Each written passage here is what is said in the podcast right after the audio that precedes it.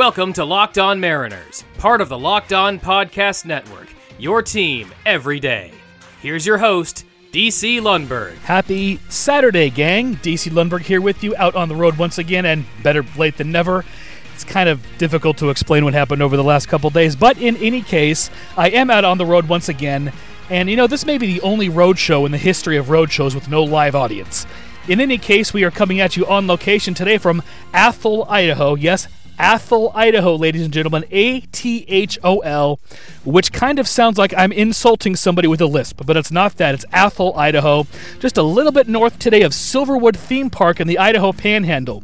Ladies and gentlemen, the Locked On Mariners party in the Panhandle is continuing, of course, and we are part of the Locked On Podcast Network, or T L O P N, or T L O P N, brought to you by Built Bar.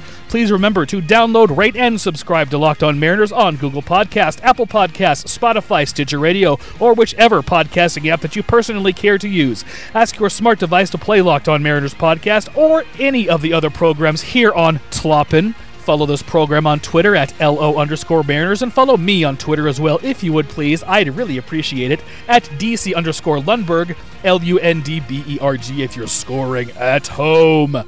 On the last show, I looked at some players whose numbers were affected by the nineteen ninety-four M L B P A players' strike, both single-season statistics and career stats. Today, I'm going to pick up right where I left off in the second half of that show, continuing to look at what some players' career numbers may have looked like if the strike didn't erase part of the nineteen ninety-four and ninety-five seasons. As I was writing the second half of the last show, I thought to myself, you know, what the all-time hit list would look like if the strike never occurred. So for the first half of the show, I will focus on career hit totals. On the last program, I projected Tony Gwynn to accumulate three thousand two hundred thirty-nine hits instead of the three thousand one hundred forty-one he currently has, which would move him from twenty-first highest to fifteenth. When I'm done, I will give an updated version of what the all-time hit list may look like. We will begin with Paul Molitor. Like Harold Baines from yesterday, he's got two strikes he played through, nineteen eighty-one and nineteen ninety-four. His Milwaukee Brewers played one hundred nine games in nineteen eighty-one, leaving fifty-three unplayed. Here's where it gets hairy.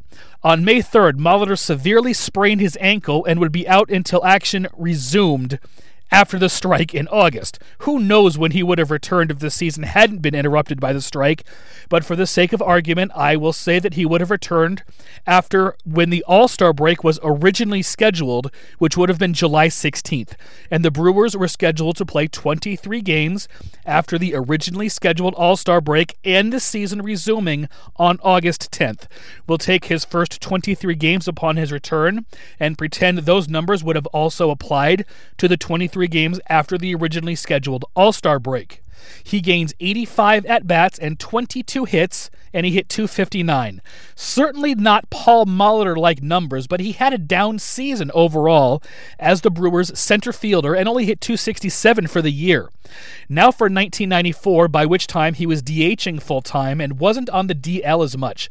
He was with Toronto in nineteen ninety-four, who got through one hundred fifteen games before the strike cut the season short.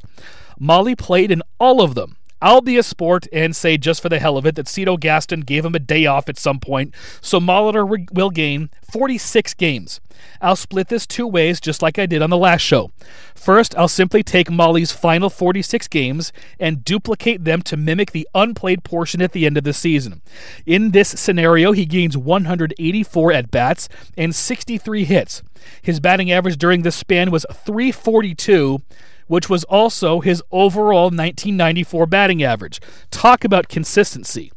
I'm not done with nineteen ninety-four yet, though. Like I said, I've been using two different methods to project potential nineteen ninety-four statistics, and this next one is the reason I like working with even numbers of games.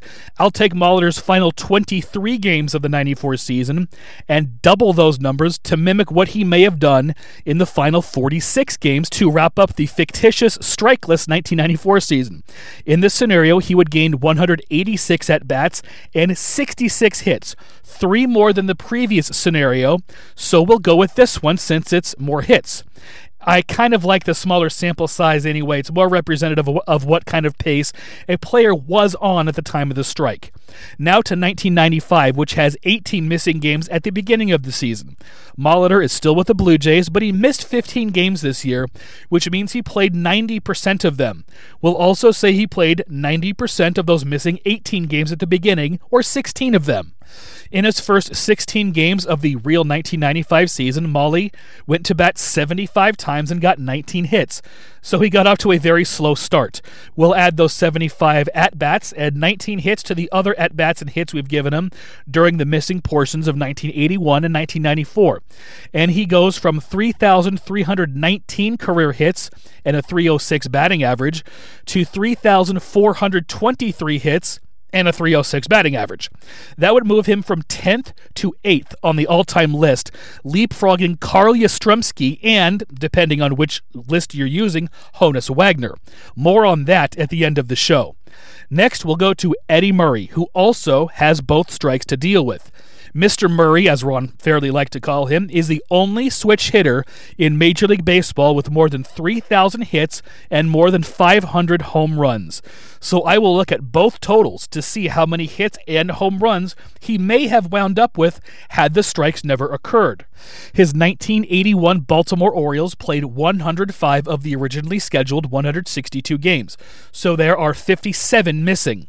Of those one hundred five, Murray missed six of them, but he sat five games in a row in April. I couldn't find an explanation why, but I'm guessing it was because he was slumping because he was hitting oh ninety-one at the time.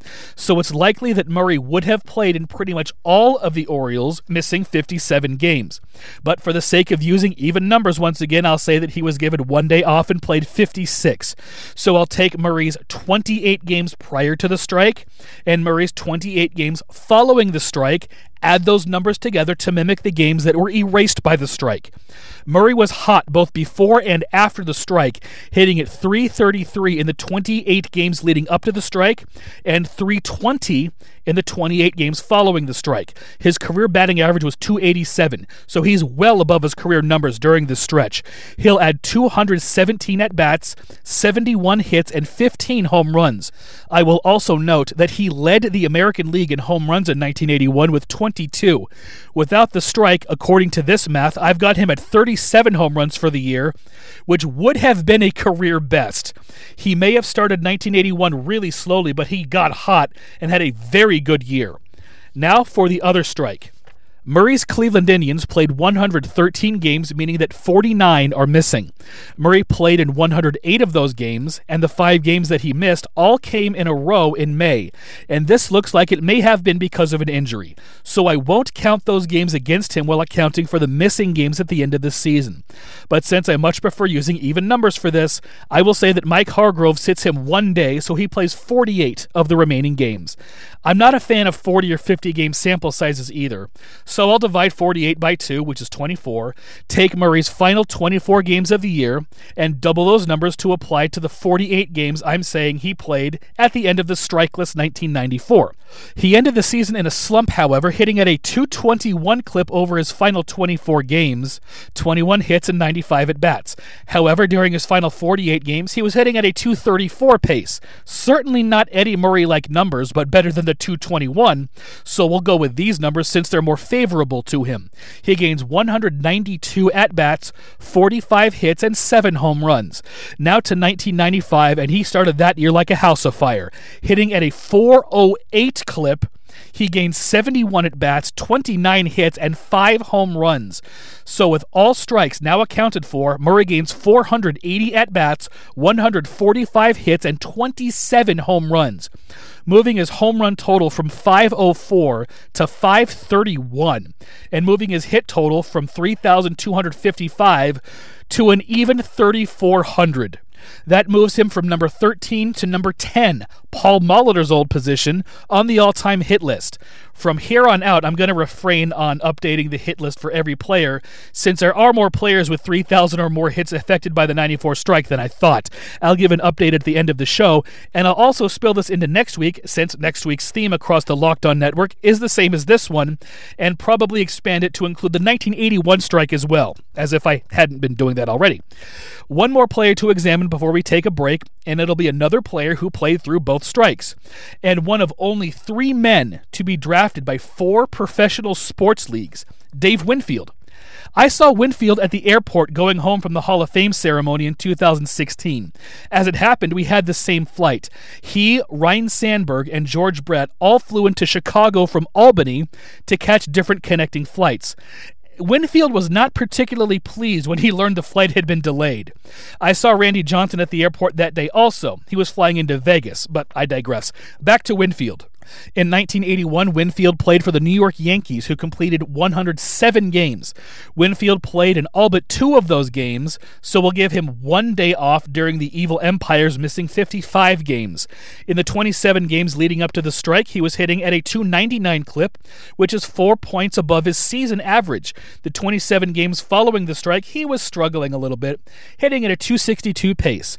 With those fifty-four games added together to mimic the missing games during the strike, Winfield adds two hundred ten at-bats, fifty-nine hits, and five home runs. Now we get to nineteen ninety-four, which is not going to be as cut and dry as the others. Winfield was with his hometown Minnesota Twins, and not only did he miss thirteen games in late June due to an injury, but he was traded during the strike. The Twins had waived him, no one claimed him, and he was traded to the Cleveland Indians just before the waiver deal deadline on August thirty-first. Winfield was exclusively a designated hitter at this time, and the Indians had the aforementioned Eddie Murray as their D H. He wasn't going to start in the outfield either, as the Tribe had Albert Bell and Manny Ramirez in left and right field respectively, and Winfield hadn't played center field since nineteen eighty-four, so I really have to fudge with this one. Winfield wasn't even starting every day anymore for the Twins as the strike was imminent. The Twins used Winfield maybe about two-thirds of the time, with Kent Herbeck, Kirby Puckett, and Pedro Munoz also seeing time at D H. The Twins had nineteen games scheduled between the time the strike was called and Winfield's trade to the Indians. Over the Twins' nineteen games leading up to the strike, Winfield played ten of them. So we'll say that this accounts for the nineteen games scheduled after the strike but before his trade to Cleveland. He was hitting pretty badly at a one sixty-seven clip. So now he's with Cleveland. The Tribe had twenty-eight games scheduled after they acquired Winfield, but they would have used him mostly as a pinch hitter with an occasional start maybe.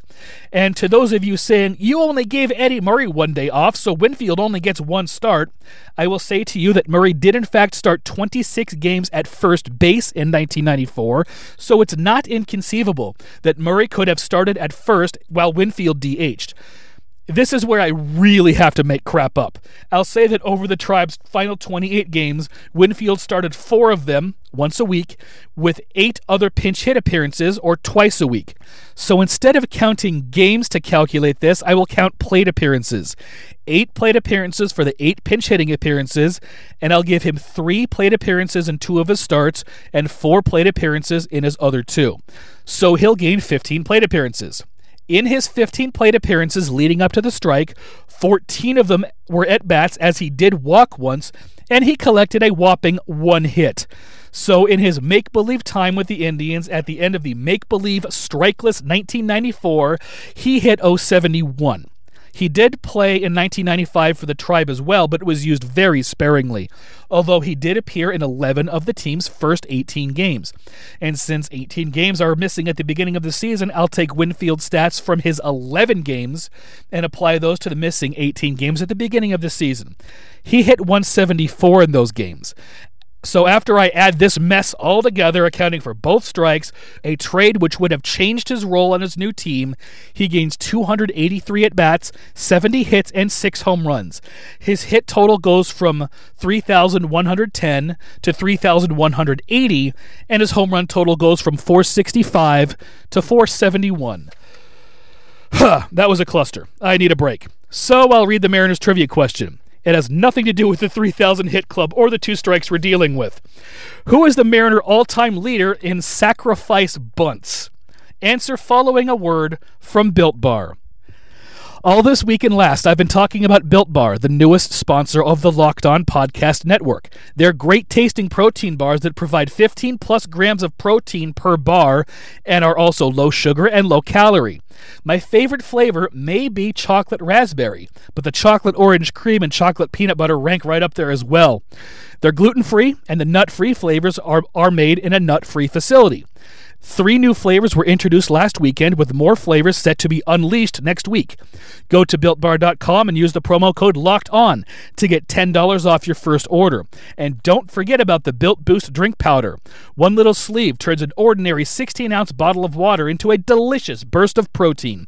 My favorite flavor among the drink powders was pina colada. So if you like making love at midnight, escape to built bar dot com and order yourself some Built Bars and Built Boost drink powder.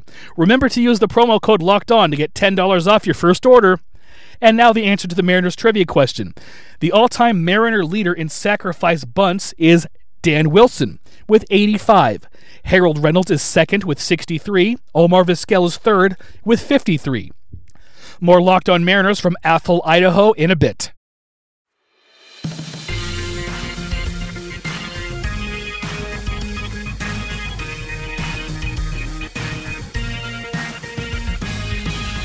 Welcome to the second half of Locked On Mariners. Here once again is your host, D C Lundberg. Thank you once again, J M. Wrapping up the week here on Locked On Mariners, continuing our party in the Panhandle.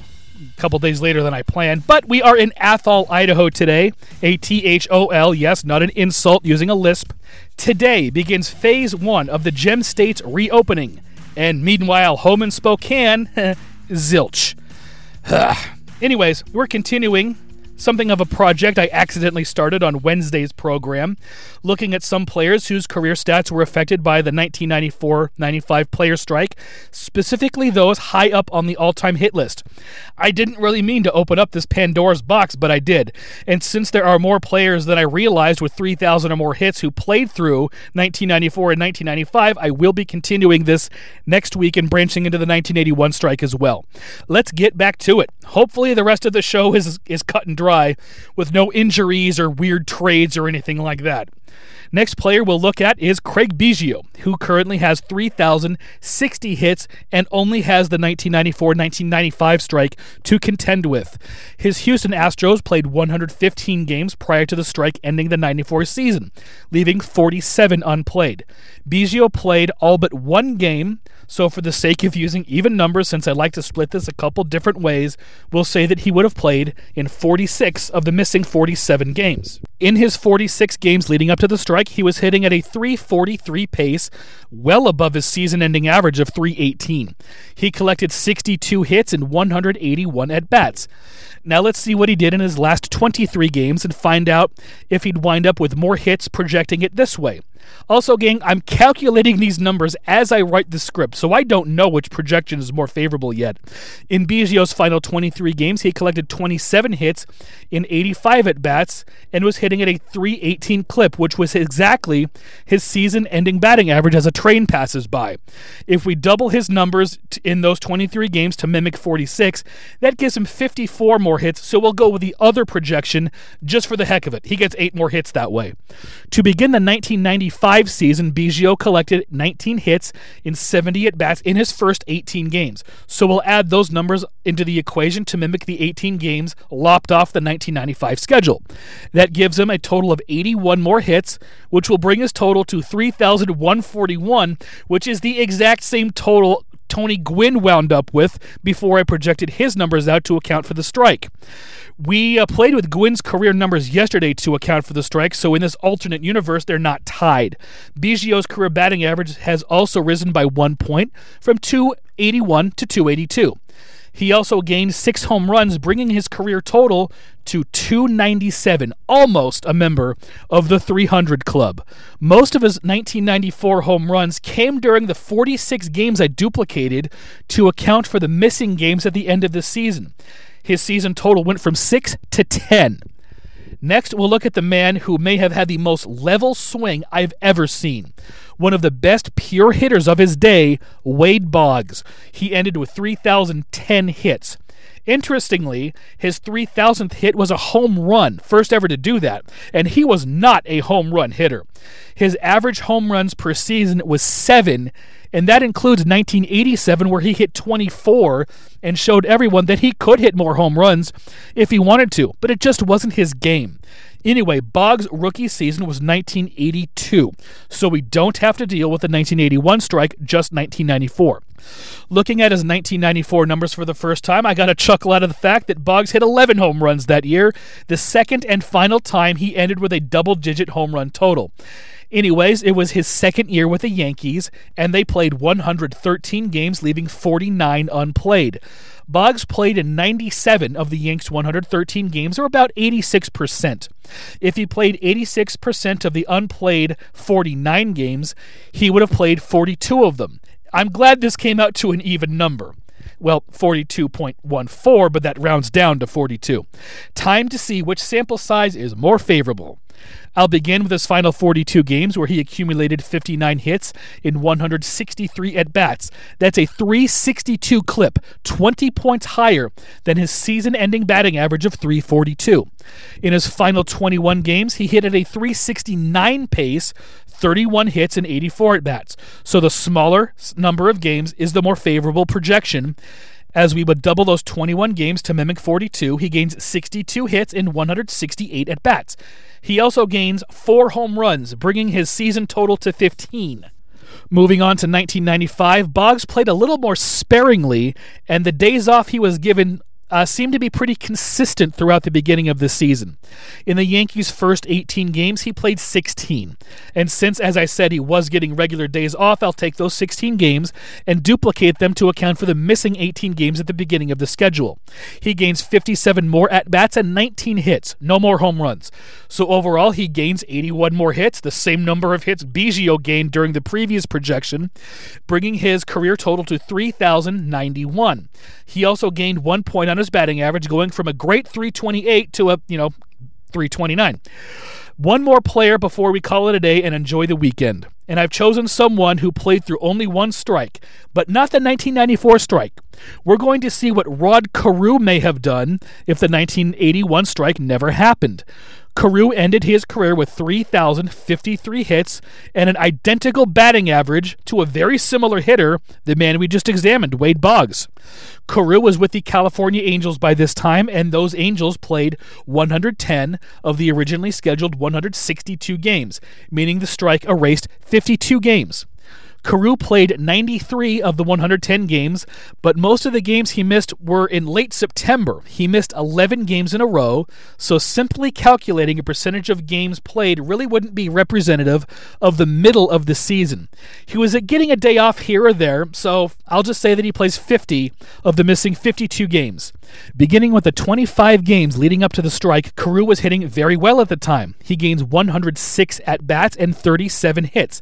That means he was hitting at a three forty-nine clip, which was significantly higher than his season-ending batting average of three oh five. In the twenty-five games following the strike, he gathered thirty hits and ninety-seven at-bats. So during those fifty games, he gains sixty-seven hits, bringing his career total to three thousand one hundred twenty. His batting average remains at three twenty-eight, and he also gains a whopping two home runs, bringing his career total to ninety-four. So, to update the all-time hit list with the projections that I have noted, Pete Rose is still obviously on top with four thousand two hundred fifty-six, which will change next week since he played through nineteen eighty-one. Ty Cobb is second, forty-one eighty-nine, which a little bit of an asterisk with that one. I'll get to that in a little bit. Hank Aaron still three. Stan Musial still four. Tris Speaker number five. Derek Jeter is six with three thousand four hundred sixty-five, and he didn't make his major league debut until nineteen ninety-five, and he was not called up at the beginning of the season, so we're not saying that the nineteen ninety-five strike affects him at all. Cap Anson is number seven at thirty-four thirty-five, and I will uh, explain why that is in just a bit. He's followed by Paul Molitor's updated thirty-four twenty-three, and he is followed by Honus Wagner at thirty-four twenty, and I will get to a note about that in just a little bit as well. Number ten is Karl Yastrzemski at thirty-four nineteen, followed by the updated thirty-four hundred that Eddie Murray has. Eddie Collins is next, thirty-three fifteen, then Willie Mays, Nop LaJoie, and Tony Gwynn's updated thirty-two thirty-nine. He's followed by Albert Pujols, who is still an active player, and he's followed by Cal Ripken Junior, who we will get to next week. Dave Winfield follows Ripken with his updated thirty-one eighty. Then Adrian Beltre, the recently retired Adrian Beltre and former Mariner, at thirty-one sixty-six. George Brett follows him. We'll change his thirty-one fifty-four next week. And then Paul Waner at thirty-one fifty-two. He's followed by Robin Yount, and his total will change next week as well. Yount is followed by Craig Biggio with thirty-one forty-one, which we updated today, and he's followed by Rod Carew, who we updated today, at thirty-one twenty. He's followed by Alex Rodriguez at thirty-one fifteen, who sort of was affected by this, the ninety-four ninety-five strike. I'll get to that next week. And, of course, he was later busted for P E D use a, a couple of times, I want to say. And he's followed by Wade Boggs' updated total of thirty ninety-one. Boggs is followed by Ichiro at thirty eighty-nine, just two hits behind Boggs' updated total. Ichiro is followed by Ricky Henderson, whose total will change significantly next week since he played through both strikes. He currently has three thousand fifty-five and is followed by the man whose stolen base records he broke, Lou Brock, at three thousand twenty-three. Brock is followed by Rafael Palmeiro, another P E D All-Star, who has three thousand twenty. I was actually at the game in which he got his three thousandth hit, and then a couple weeks later we find out that it's all fake. Al Kaline follows the tainted Palmeiro at three thousand seven, and the three thousand hit club is, of course, rounded out by the late Roberto Clemente at exactly three thousand. One quick note about Honus Wagner. There is a discrepancy with his hit total listed here, which is from Baseball Reference, and the official total Major League Baseball uses, which is from the Elias Sports Bureau. It's far too complicated to get deep into here, so I'll try to just graze over it. Research done in the late sixties discovered that Wagner was given credit for ten more hits than he had in reality. They went year by year to find out the real total, which turned out not just to be a simple typo. Ditto Ty Cobb, who was given credit for two extra hits. Cap Anson is a completely different story. Major League Baseball does not count the four hundred twenty-three hits he accumulated in the National Association, which they do not consider a major league. Baseball Reference does consider this a major league, so there is a discrepancy of four hundred twenty-three hits between the Baseball Reference list and the official M L B list. The Baseball Reference list is more accurate, so that's what I'm going with here. In any case, uh, ladies and gentlemen, next week I will finish up this project. Just a couple of, uh, just a handful of players left to examine and project out to see what they would have done if the strikes that claimed part of their careers never happened. And as always, please remember to download, rate, and subscribe to Locked On Mariners on Google Podcast, Apple Podcast, Spotify, Stitcher Radio, whichever podcasting app that you personally care to use. Follow the show on Twitter at L O underscore Mariners. Follow me on Twitter as well, please, at D C underscore Lundberg. I hope you've been enjoying this little project I kind of stumbled into as much as I have. Next week is more of the same, plus hopefully an episode of Diamond Quiz, which will be the episode of champions. Taylor Blake Ward, Paul Sully Sullivan, and Jeff Snyder will all return as the three players who have won the three games, and not only won those three games, but trounced their opponents. They will all be playing each other, hopefully next week, on Locked On Mariners. And the Locked On Mariners party in the Panhandle will continue. And ladies and gentlemen, I hope that you have a wonderful weekend.